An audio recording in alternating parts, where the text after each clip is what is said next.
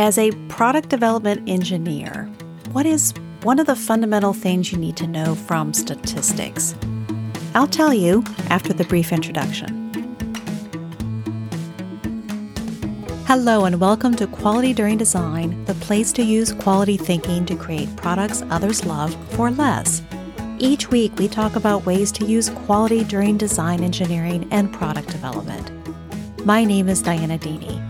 I'm a senior level quality professional and engineer with over 20 years of experience in manufacturing and design. Listen in and then join us. Visit qualityduringdesign.com. Do you know what 12 things you should have before a design concept makes it to the engineering drawing board where you're setting specifications? I've got a free checklist for you, and you can do some assessments of your own. Where do you stack up with the checklist? You can log into a learning portal to access the checklist and an introduction to more information about how to get those 12 things. To get this free information, just sign up at qualityduringdesign.com. On the home page, there's a link in the middle of the page. Just click it and say, I want it. When I was an engineering youngling, but really what I mean by that is that it was early on in my career in, uh, well, process design, process development. My employer worked with one of the local universities to develop a course for their employees to go through to further their education, to implement some new things within the company. Uh, and the topic was design of experiments.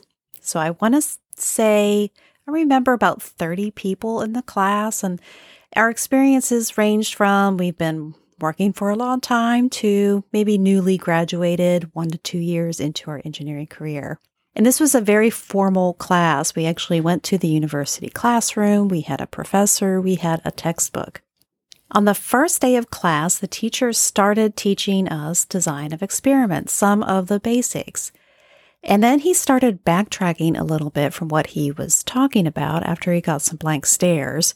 And he kept having to backtrack little by little until he stopped and he said, Wait, you guys know all about hypothesis testing, right? To which none of us really volunteered a whole lot that we did, even if we did. I'm sure it was the case that we had all had it in school at some point. Uh, we were using it, but not really thinking it was a hypothesis test. So we were using it, we were exposed to it, but we weren't willing to raise our hand and say, Yeah, we know all about hypothesis testing.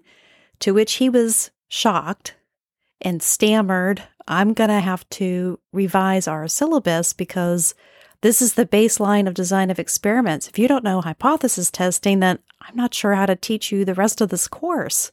And so that's what we did.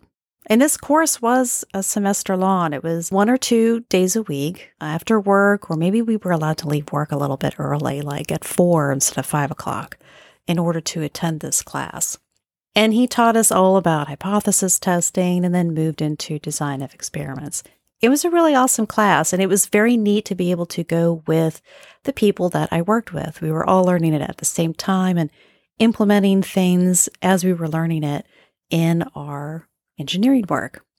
I later moved from process engineering to quality engineering, which involved a lot more statistics and a lot more to do with hypothesis tests. So I kind of took what I learned in those classes and ran with it. So the fundamental thing to know from statistics for product design engineering is hypothesis testing. It's used in so much of what we do in engineering. It's used in design of experiments, like for our class. It's also used for sampling. How many do we need to test? Well, that depends on what we want to know and what we're testing. It involves test results analysis. Is what we're doing good, bad, or good enough? And with how far, with what confidence? It all has to do with hypothesis testing. Gage R&R studies and test method validations are based on hypothesis testing and even some SPC, statistical process control, that can use hypothesis testing for some rules and monitoring changes in a process. I'm not going to review the basics of hypothesis testing in a podcast. I will, however, link to someone else that does an excellent job at presenting this. His name is Justin Zeltzer. He publishes videos on YouTube under Zed Statistics. I'll link to two of his videos. In preparing for this podcast, I was searching for a good resource to refer you to, and part of that was actually watching some of the videos. So I will link to two of his videos. One is a short video that's an introduction to hypothesis testing. This is his first video in a series about the topic, and it's a good introduction to the concepts of it. The second one that I'll link to is one that's a bit longer, but covers many concepts in statistics. If you're new to it or haven't used it in a while and you want a refresher, this is a good one to watch. The other reason I'm linking to this one is because of its last section or chapter, which talks about p hacking, or other ways to say it is data dredging and data snooping. These are all terms for the same thing. This is where instead of planning and conducting a test to learn something to test out our hypothesis, we're instead data mining from a huge database to try to learn something. We want to try to tie a result of one thing to a variable of another. And there are some bad things that can happen when we do this wrong or we're not careful about doing this. In that Z Statistics episode, Justin does a good job at showing how this relates with statistical theory. We also talked about this in a previous episode of the Quality During Design podcast in October of 2022. It's titled Variable Relationships, Correlation, and Causation.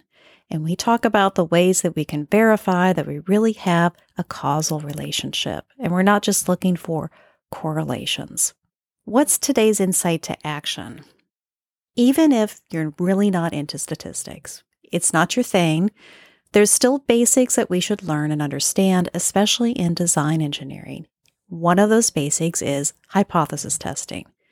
So much of our decisions about whether a design is good or not good or good enough is based on this concept, even if we're working with others who are doing the calculations. We still need to understand the calculations and the assumptions made from it for ourselves. It will fundamentally change how you look at design activities. So much so, it's a type of responsibility to understand it. Sometimes we need a reminder or a refresher. There are lots of good and free refresher videos out there.